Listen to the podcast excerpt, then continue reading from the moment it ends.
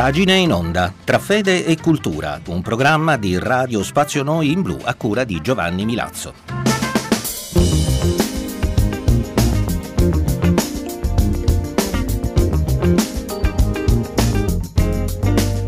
Gentili ascoltatori, eccoci ancora una volta insieme sulle frequenze di Radio Spazio Noi in Blu ed anche questa volta per compiere i nostri percorsi tra fede e cultura. Oggi parliamo di alcune pagine di Pierre Hadot, sono tratte dal suo libro dal titolo Esercizi spirituali e filosofia antica.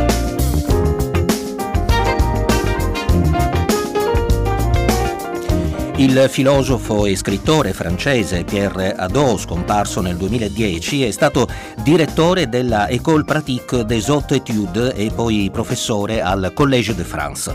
Sui campi di studio sono stati la filosofia antica e la patristica. Pierre Hadot ha sostenuto nei suoi studi che la filosofia è nata nell'antica Grecia come stile di vita e scienza del saper vivere e non come sistema ideale astratto indipendente dalla realtà. Questo è anche il tema al centro centro di questo studio di Adò che dimostra che gli esercizi spirituali di Sant'Ignazio di Loyola esprimono alcuni valori che non sono sconosciuti, anzi sono stati presentiti dalla filosofia dell'antica Grecia. Naturalmente si tratta di una tesi dell'autore che però non è priva di alcuni spunti suggestivi.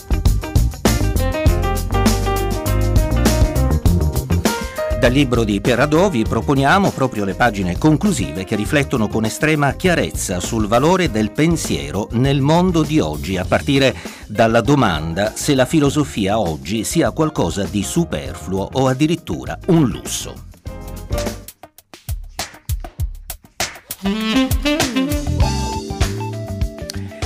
Lusso è qualcosa di costoso e inutile. Bisogna quindi accennare molto brevemente a quello che potremmo chiamare l'aspetto economico della questione, cioè alle condizioni finanziarie indispensabili per poter fare filosofia nel nostro mondo moderno. Approfondire questo aspetto ci condurrà al problema generale sociologico della disparità nelle opportunità di carriera.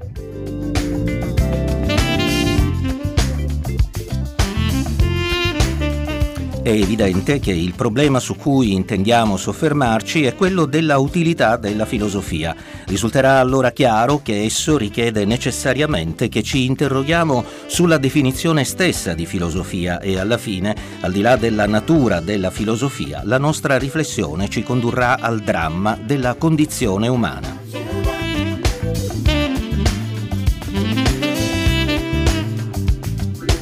I non filosofi generalmente considerano la filosofia un linguaggio astruso, un discorso astratto che un piccolo gruppo di specialisti, l'unico in grado di capirlo, sviluppa senza scopo intorno a questioni incomprensibili e prive di interesse, un'occupazione riservata ad alcuni privilegiati che grazie al loro denaro o ad un fortunato insieme di circostanze hanno il tempo di dedicarvisi, dunque un lusso.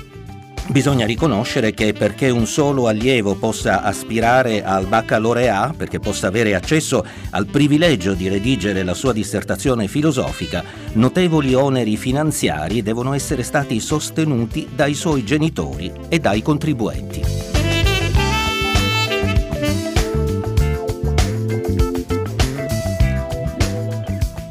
Per di più a che cosa gli servirà realmente nella vita il fatto di avere compiuto questo esercizio di stile.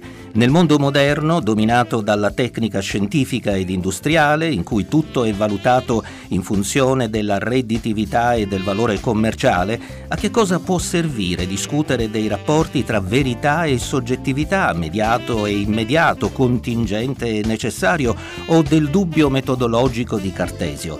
D'altro canto, non si può nemmeno dire che la filosofia sia completamente assente dal mondo moderno, cioè dagli schermi televisivi, dato che in generale l'uomo contemporaneo ha la sensazione di cogliere veramente il mondo esterno solo quando lo vede riflesso in questi piccoli quadrilateri.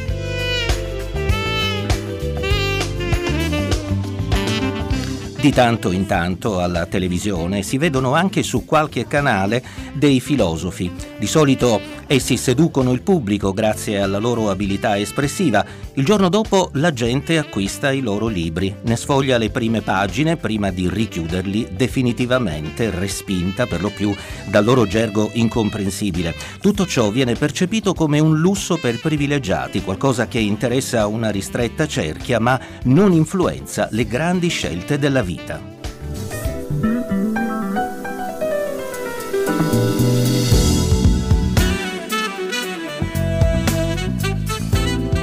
Il vanto della filosofia, risponderanno alcuni filosofi, sta proprio nel fatto di essere un lusso e un discorso inutile. In primo luogo, se nel mondo ci fosse soltanto l'utile, il mondo sarebbe invivibile. La poesia, la musica, la pittura sono anch'esse inutili. Esse non incrementano la produttività, tuttavia sono indispensabili alla vita ci liberano dalle pressioni dell'utile e questo è vero anche per la filosofia. Socrate, nei dialoghi di Platone, fa osservare ai suoi interlocutori come essi abbiano tutto il tempo per discutere, come non ci sia motivo di avere fretta, ed è vero che per discutere ci vuole tempo, come ci vuole tempo per dipingere, per comporre musica e poesia.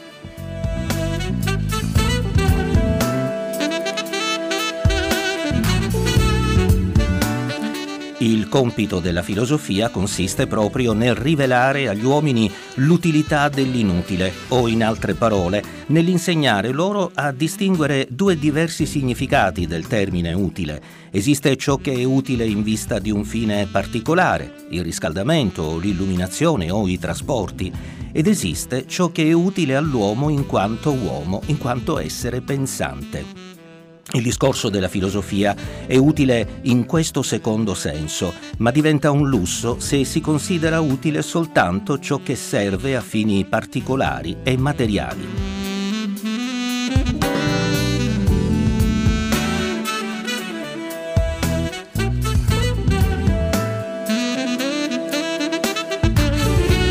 È possibile dare una definizione generale di questa filosofia intesa come discorso teorico? È abbastanza difficile trovare un denominatore comune tra le diverse tendenze. Forse si potrebbe dire che strutturalisti ed analisti, per prendere ad esempio due gruppi importanti, hanno in comune il fatto di sviluppare un discorso che riflette su tutte le forme di discorso umano, che sia scientifico, tecnico, politico, artistico, poetico, filosofico o quotidiano.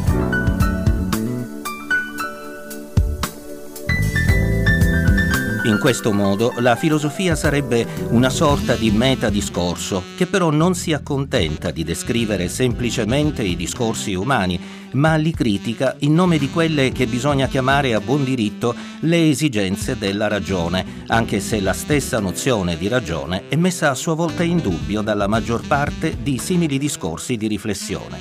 Bisogna riconoscere che dopo Socrate questo discorso sul discorso è diventato un aspetto della filosofia.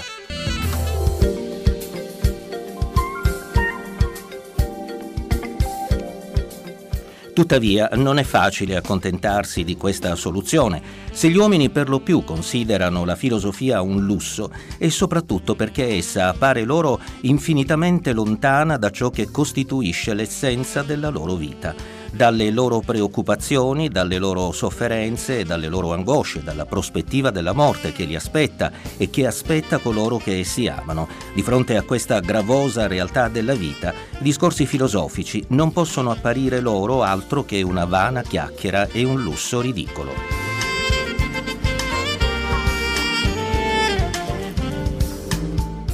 Abbiamo nominato prima i discorsi di Socrate, discorsi sul discorso degli altri. Essi tuttavia non miravano a costruire un edificio concettuale, un discorso puramente teorico, ma erano un dialogo vivo, da uomo ad uomo, non scisso dalla vita quotidiana. Socrate è un uomo della strada, parla con tutti, va in giro per i mercati, le palestre, le botteghe degli artigiani e dei commercianti. Egli osserva e discute, non pretende di sapere interroga soltanto e coloro che lui interroga si interrogano allora su se stessi, si rimettono in discussione se stessi e il loro comportamento.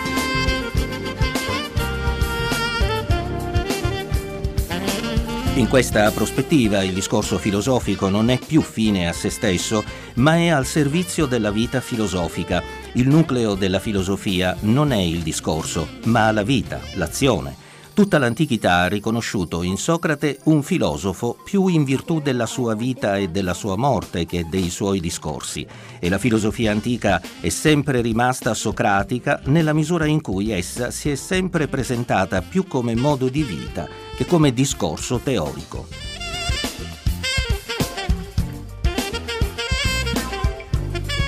Il filosofo non è specificamente un professore o uno scrittore, ma un uomo che ha fatto una certa scelta di vita che ha adottato uno stile di vita epicureo o stoico, per esempio. Il discorso svolge senza dubbio un ruolo importante in questa vita filosofica. La scelta di vita si esprime in dogmi, nella descrizione di una certa visione del mondo e questa scelta di vita resta viva grazie al discorso interiore del filosofo che tiene a mente i dogmi fondamentali, ma questo discorso è legato alla vita e all'azione.